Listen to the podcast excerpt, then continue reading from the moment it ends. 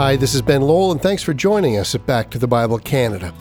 During the program, we'll conclude week two of our series, The Power of the Gospel with Dr. Neufeld. Picking up from yesterday's study, we'll go through Romans chapter 7, verses 7 to 13, as we learn more about the life of sin. So let's listen now as we go back to the Bible. Have you ever noticed that sin is incredibly complicated and righteousness, well, it's rather simple? Now, here's an easy example. Contrast in your imagination two different men. One was a virgin when he married his wife, and she's the only woman he's ever known intimately. Yes, he has been tempted, but he never yielded to it. And every night when he comes home and he's together with his wife and they discuss their day or they discuss the future or they discuss the housework or the kids or they talk about the next vacation or their finances, there's a kind of simplicity between them for what they appear to be is who they are. On the other hand, is the man who has a secret mistress, or maybe more than one, or perhaps a series of hidden sexual trysts. When he works late or when he's on the road, he has what we might delicately call a lot of complicated relationships. And in order to compensate, he has to lie a lot. And he needs to remember which lies he's told and where, and he needs to keep his storyline straight. His unrighteousness is complicated. But more so, sin itself is a very complicated business. It often involves lies and cover ups, excuses, and secrecy. Anger and lashing out are often a part of it, and that often serves as a kind of defense mechanism to keep prying eyes from discovering what it really is. Sin has numerous back alleys and circular roads meant to confuse and bewilder. Sin also includes a facade in which what is behind it is not only not apparent, but what's behind it looks so very different from what is seen and presented. Sin is a complicated business, for the web that it weaves is never done, and the way that it functions continues to evolve and grow and become larger until it's unmanageable and, in the end, finally implodes on the sinner, resulting in a ruined life. The Bible says that's deadly. But in mercy, God has decided to uncomplicate sin. We may not like it, but he has simplified it in remarkable ways. He does it in two ways. First, he exposes it for what it is, and then he names it with penetrating clarity so that we can never doubt what it truly is. The facade is gone. Today we're studying Romans 7 7 to 13, so let's start with verse 7. What then shall we say? That the law is sin? By no means. Yet if it had not been for the law, I would not have known sin. For I would not have known what it was to covet if the law had not said, You shall not covet. Of course, this passage is a part of a wider discussion on the relationship between the Christian and the law. Paul insists he is not to be misunderstood. If, as he has argued, one of the fruits of our relationship with Christ is that we have been set free from the law, then some might misunderstand him. He wants to make it plain that the law is not a bad thing. Indeed, it's a good thing. Why? Because the law reveals sin. And one of the reasons for that is that the law uncomplicates sin. Let's see if we can illustrate that. Many of you know the story of how to boil a frog. A frog is a cold blooded animal, which means that the temperature of its blood changes with a change of the outside temperature. So if you throw a frog into boiling water, if he can, he will quickly jump out. He knows boiling water equals death. But apparently, and of course I haven't tried that, um, but if you put a frog into a pan of lukewarm water, he will sit there quite happily, ribbiting away, or whatever frogs do when they're happy. But if you're careful to turn up the heat ever so gently, you can gradually bring the water to a boil and boil a frog to death without him ever noticing the difference in the temperature because well, he's a cold blooded animal, and the temperature of his blood is gradually rising with the external temperature. In short, he has no objective means of determining the external temperature. Did you know that spiritually, we're all cold blooded animals? Just a generation ago, it was considered wrong to have sex with anyone outside of marriage, and today it's considered normal, and some even think of it as healthy behavior. Same is true for homosexuality, pornography, and on and on it goes. Our sexually charged culture is now the temperature of our inner selves. There are a lot more examples, of course. Just a generation ago, it was considered selfish to express love for yourself. And today it's considered a necessary ingredient to emotional health and succeeding in life.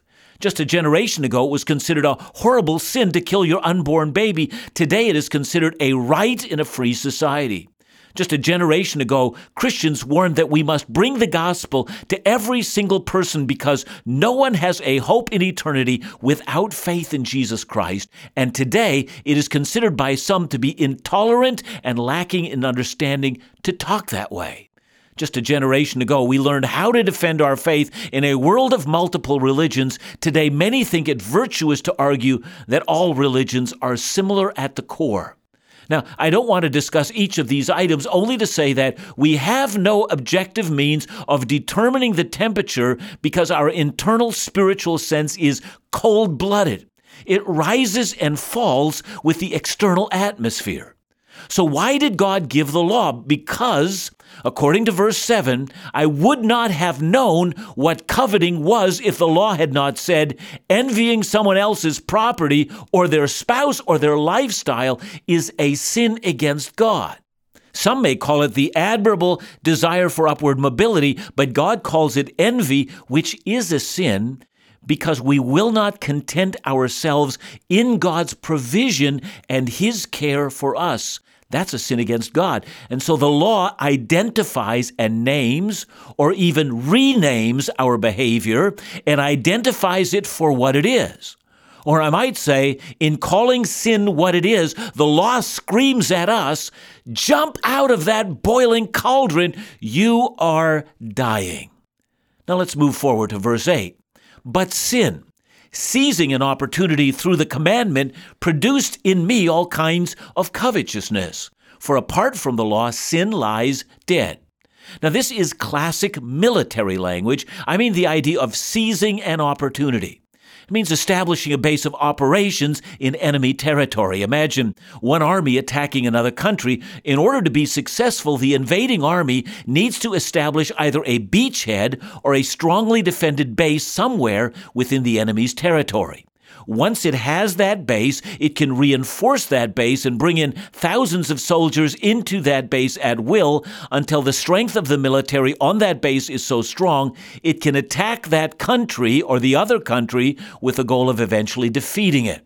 Now, says Paul, sin attacked the human race or seized it. But that's not exactly how he expresses himself, is it? He personalizes the matter. Paul is never content to just speak about things in the abstract. He wants to talk about his own personal experience in this matter. And so he says, Sin seized me and produced in me all kinds of covetousness. But how did it do that? And it's here that Paul establishes God's second purpose in giving the law. The law not only identifies and names sin, the law actually excites sin. Now, every one of us knows that this is true on a personal level. If the speed limit says 100 kilometers an hour, well, we'll do 110.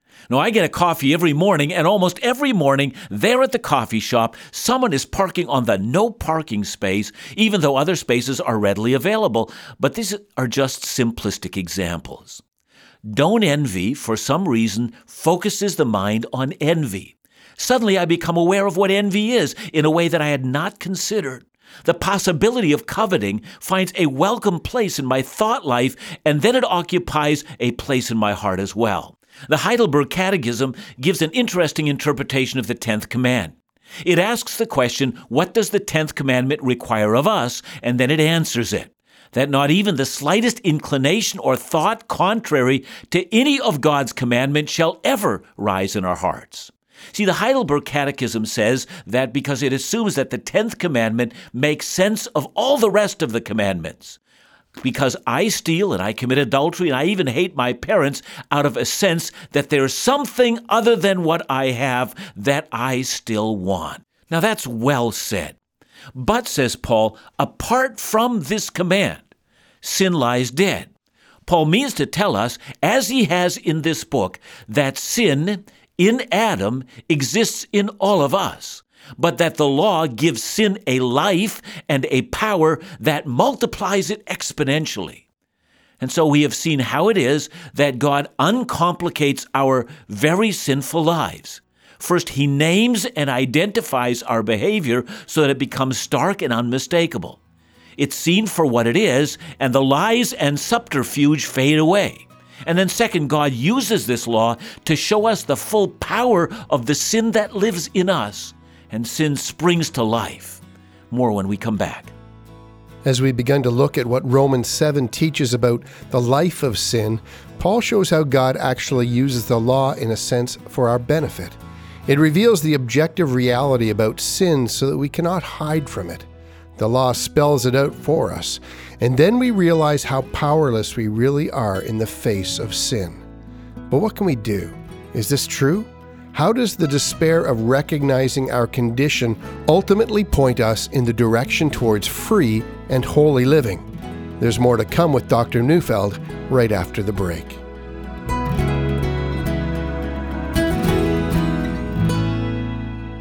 Thanks for listening today. We believe in the importance of calling people across our nation back to the Bible so that they might know for themselves the real purpose for living and hope through the gospel of Jesus Christ. God's word is relevant and speaks into every generation and culture. As Wayne Grudem puts it, nowhere in Scripture do we find doctrine studied for its own sake or in isolation from life. If you believe in the mission of Back to the Bible Canada, why not stand with us to further Bible teaching and engagement right across our country? Your prayers and gifts are critical to the growth of this mission and ministry. To donate, call us at 1 800 663 2425 or visit backtothebible.ca. Now let's go back to the Bible with Dr. John Neufeld.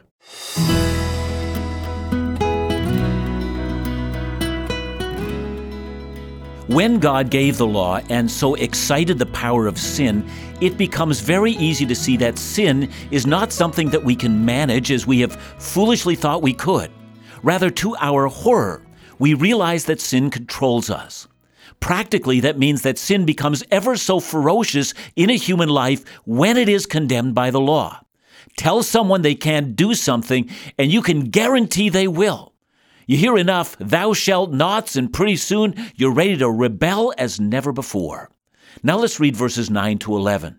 I once was alive apart from the law, but when the commandment came, sin came to life and I died. The very commandment that promised life proved to be death for me. For sin, seizing an opportunity through the commandment, deceived me and through it killed me. Now, this adds a new twist. Now, to be sure, Paul is not saying that it's only when people have the law that they become sinners. Romans 1 to 3, there he makes plain that sin lives in those who have a law and in those who do not have a law. But he's using graphic language. Let me try to explain that. Now, I remember reading of St. Augustine when he told the story of his life as a boy when he and a group of friends stole some pears from a neighbor's tree. He talks about the excitement of doing something wrong. Now, I remember when I was an 18 year old young man, my best friend, who had been raised as I had, told me that on one day he had done something he had never done before. In a room by himself, where no one could hear him, without emotion but in curiosity, he was practicing swearing, using very shocking expletives just to know what it felt like to say them. He told me that after a while, he felt the most freeing and exhilarating sensation, and he told me, for I remember it well to this day, how this changed his life.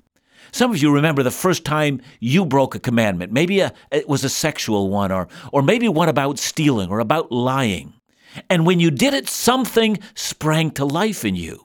You literally trembled with excitement. You felt so unrestricted. You felt radical. You felt you were expressing yourself free from the rules. You wanted, if you could, to trumpet it. You could do what you wanted. But you didn't know is that the enemy used the law to establish a military base in your life, and from that day on, you would be enslaved with a struggle with that very sin. See, verse 10 makes it sound so hopeless. The very commandment that promised life proved to be death for me. I was told if I didn't covet, it was life. But the very commandment was seized upon by sin, excited all my flesh, and succeeded in killing me. We could put together two formulas. Christians must see the result of two equations. Here's the first the flesh plus sin plus the law equals death. I call this the most deadly equation or the most deadly recipe in history.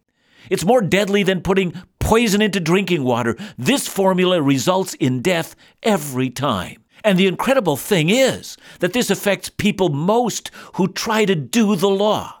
If you're dismissive of God's commands in your life, if you ignore God's will, if you're going your own way without even a thought of what God might want you to do, this awareness of your flesh lies dormant.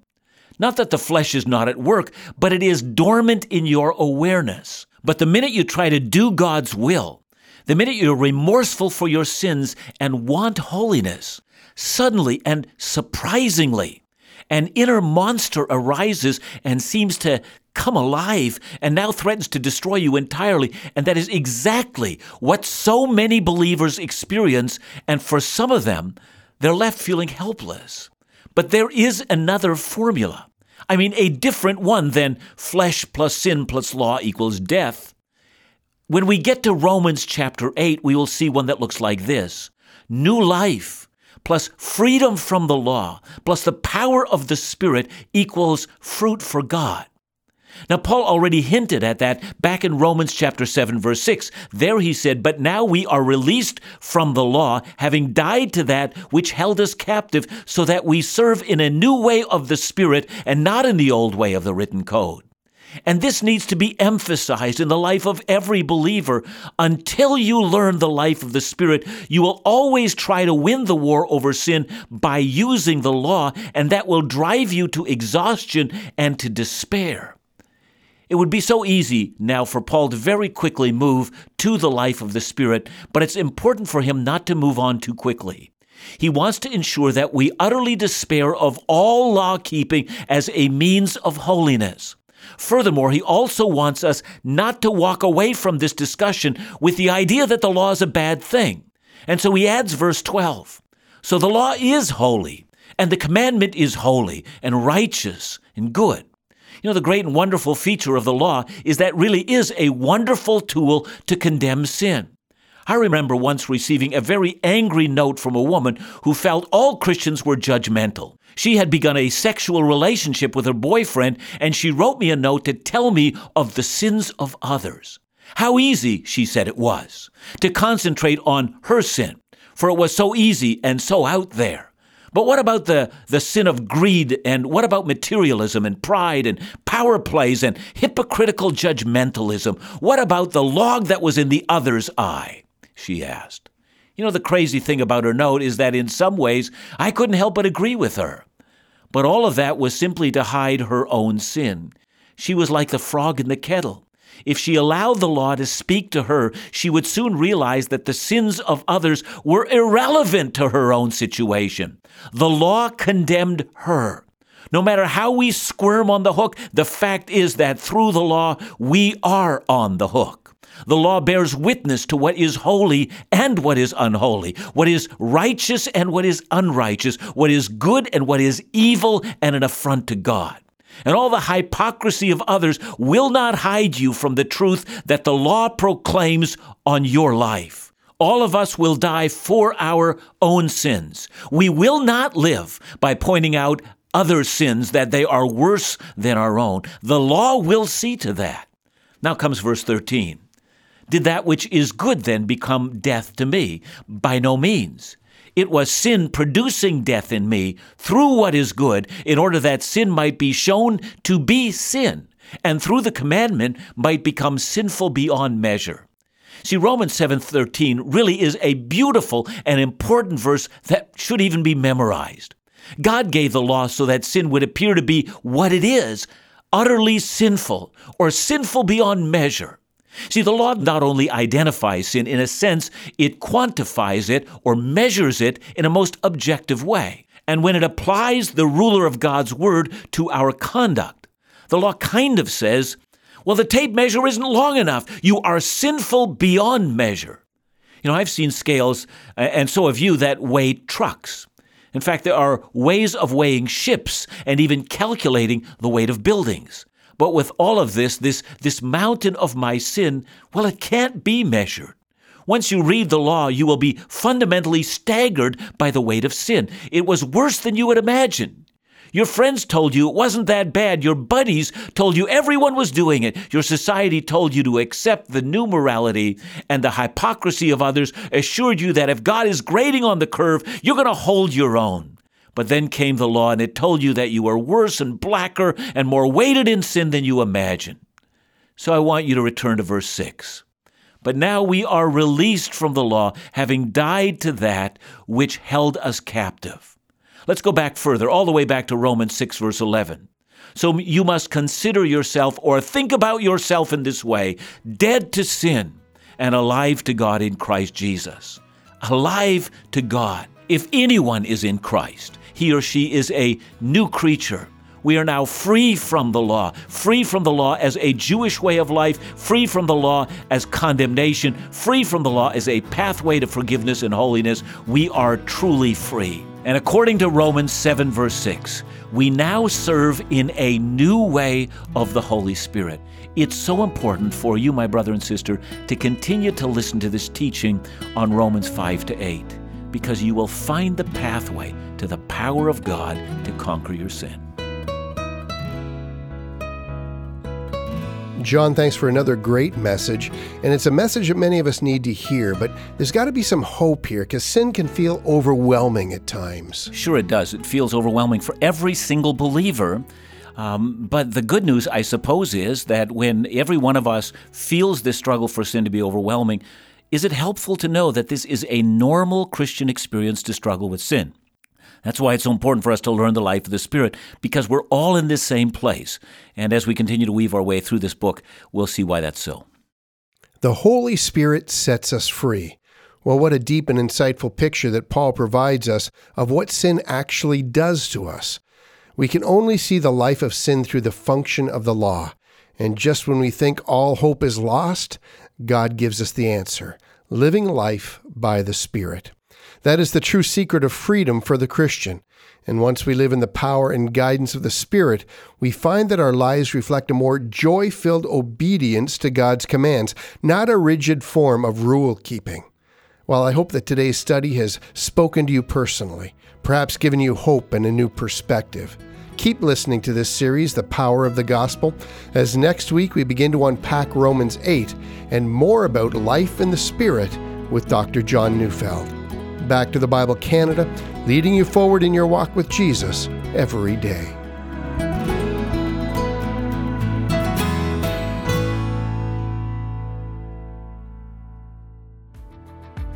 Did you get a chance to listen to Dr. Neufeld's New Year series called Remembering the Second Coming of Jesus? Today, there are so many confusing and erroneous teachings about this issue, which is widely misunderstood. Theories about the return of Christ abound, but which one should we pay attention to?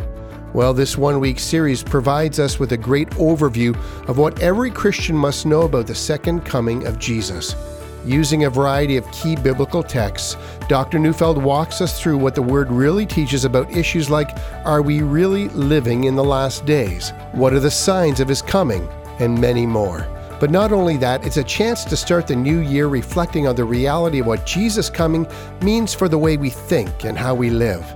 As Dr. Neufeld said, I want people to see how the second coming of Jesus is not just an afterthought, but it's a theme that weaves its way through the entire Bible and is one of the central tenets of our faith. So this month, be sure to order your free CD of this great series. Just call us at 1 800 663 2425. That's 1 800 663 2425, or send us an email to info at backtothebible.ca.